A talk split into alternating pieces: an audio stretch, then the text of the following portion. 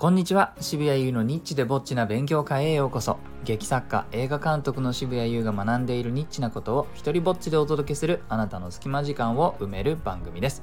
えー、今日はですね脳は想像と現実を区別できない。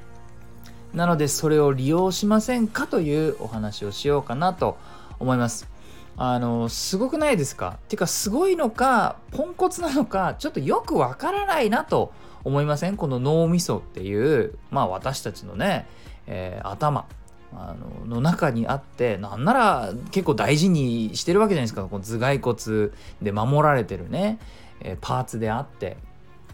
それがなんと想像と現実を区別できない。なんか前だいぶ前にちょろっと聞いたような気がするんですけども改めて興味を持って調べたのは結構最近で調べてみたらこれはちょっと自分のね、え仕事だったり活動だったりに、え使ってった方がいいじゃないかと、え思ったのでそのことにちょっとね今日お話ししようと思います。知ってましたか？脳ってその刺激を受けて、え処理するっていうことをまあやるんですけどもでそれでね体への反応っていうまあ命令を出すわけですよね。でその刺激の元が現実だろうが想像だろうが関係ないらしいんですね。そこを区別できないんですって。でねあのまあこれ簡単なまああの証拠というか、まあ、確かに言われてみればえっ、ー、とじゃあまあ皆さんもちょっとねやってもらいたいんですけどもじゃあ今目の前に梅干しがありますと。で梅干し想像してください。あの最近の蜂蜜の甘いやつじゃなくて、あの赤いさ、あの昔おばあちゃんの家にあったようなすげえしょっぱいやつ。はい、想像してください。でね、それをじゃあ口に入れたところを想像してください。どうですか？これ想像しただけで食べてないのにちょっと唾液が溢れてきませんか？ね、僕なんかあのこれ言ってるだけでその間にもうちょっと あのもうしょ酸っぱいなしょっぱいなみたいな感じにちょっとなってくるわけですよね。それが、えーと、できちゃうと。なので、えー、実際食べたわけでもないのにあの唾液が溢れてくるその体の反応という命令を出してるわけですよね。でこれを、あの利用してねイメージトレーニングみたいなことを、えー、できるらしいんですね人間ね。なので、まあ、僕もちょっと前からね朝活としてこのイメージトレーニングをやってるんです。あのー、でどんなことをやるかというと、まあ、なりたい自分をイメージして、えー、でそのまあ僕の場合目を閉じてやるんですけれどもそこを可能な限り具体的にイメージしてでその時の気持ちも一緒に、あの、想像するんです。でまあ口で言ったりあの何て言うのかな顔も表情とかもちょっと合わせたりとかするんですけどもまあねやってることを軽く、えー、紹介するとですね例えば、まあ、僕はそのか書いたり演出したりっていう仕事がメインなんであの名作を書き上げて書き上げた瞬間をイメージするっていうのをちょっとこれはね毎週月曜日の朝やってるんですけども あのこれも曜日に分けてるんですよ。そのいろいろ全部一気にやると疲れそうだからあの曜日に分けてて、えー、名作を書き上げて無敵無敵だ自分は無敵だって気持ちになってるところをイメージする。あの書き上げてなんかこうパンって最後のね句読点だかなんだかをパンって打ったところで、えー、ファーってなってるところをこうイメージする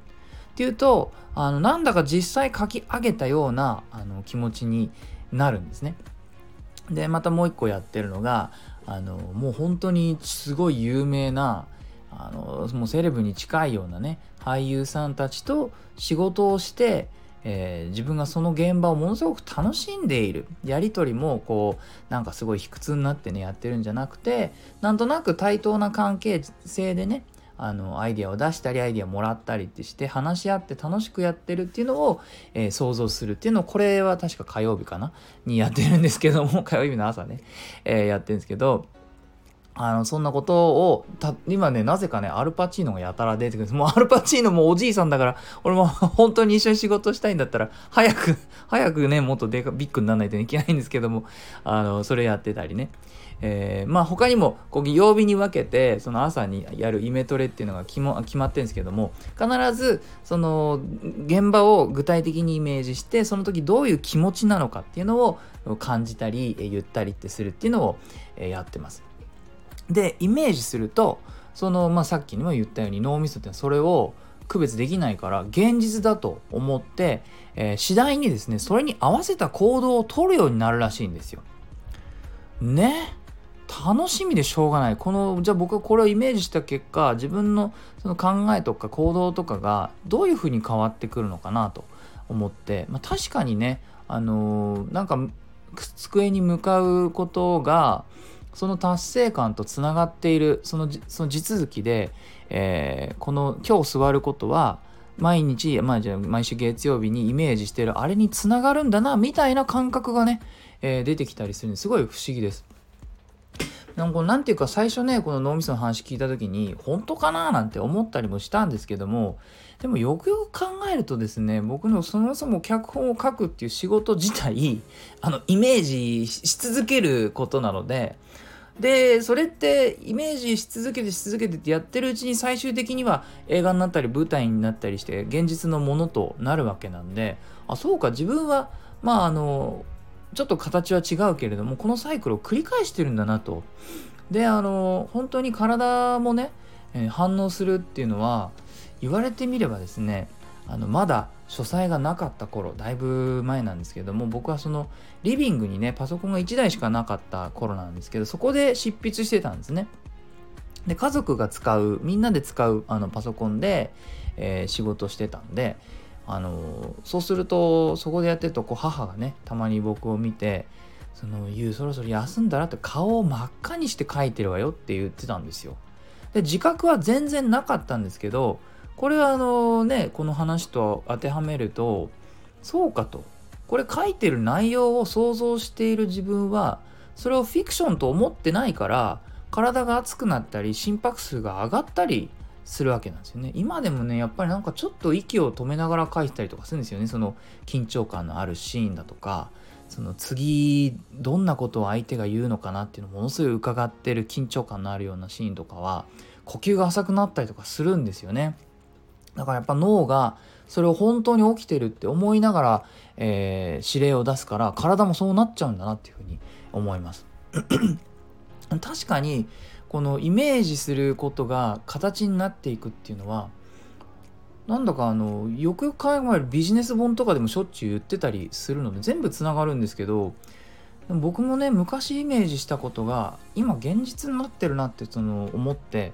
あのこのスタイフでもあの毎回ね終わりで説明あとあの告知宣伝か。宣伝させてもらってる「モノログ集穴」っていうね本をあのまだ書く前ですね。これを出版社にあの連れてってもらってでその時にその編集者の方とあとその出版社の社長の方にね社長さんにそのこの本をまあある種ちょっと売り込まなきゃいけないタイミングがあったんですよね。で演劇本っていうのはやっぱり売れてもそのたかが知れてるっていうのがまあなんとなくその業界のこう常識みたいになっててでもとでその時に僕はなんかまあ出すことはほとんど決まってたんですけども自分はそれ知らなかったんであの必死にちょっと訴えたんですよね。これはこういう風に使ってもらえる可能性がありますと。そのたくさんの一人芝居が一つの本に詰まってる本っていうのは今あの知られてないからないし完全にブルーオーシャンなんだけれどもでも当時ねあのそれを教材としてね僕が書いた一人芝居をうん10本ぐらい書いたのがそのあのあったのを友人のね演技指導者が、えー、彼のクラスでね使ってくれてたんですよね。でそれを見ていたからあそういう可能性があるんだってことだけは実際自分で見て知ってたんでその話をしたんですよ。でそれを話をしてなんかその根拠にすごいしがみついてね話してるうちにこれは増えるよとこういうふうに使ってくれる人たちはきっと増えますと。で言ってるうちにイメージが具体的になってってでその俳優育成に使えるんだったら声優育成にも使える日が来るだろうし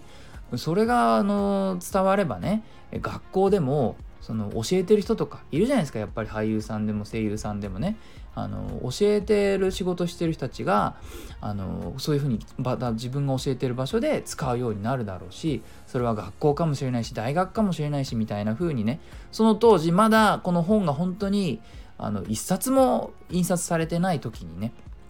えー、それこそ原稿も完成しない頃に言ったんですよね。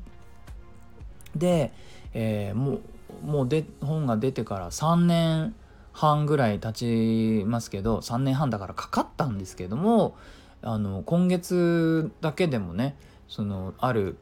えーと、本当に声優を育成している方がスタジオでやるようなワークショップの、まあ、テキストとして使ってくれてるっていう、まあ、連絡があってその使ってもいいですかっていう連絡があって、まあ、基本この本は許可いらないんですけども、まあ、聞いてくださる方はいるのでもちろん大丈夫ですよっていうふうに言ってであともう一人あの俳優のねえー、なんか100時間指導するっていうプロジェクトがあってその100時間のその成果の発表の時にあの渋谷さんのこの本「モノローグ集穴」を使いたいんですけどって言ってね使ってくれてる人もいて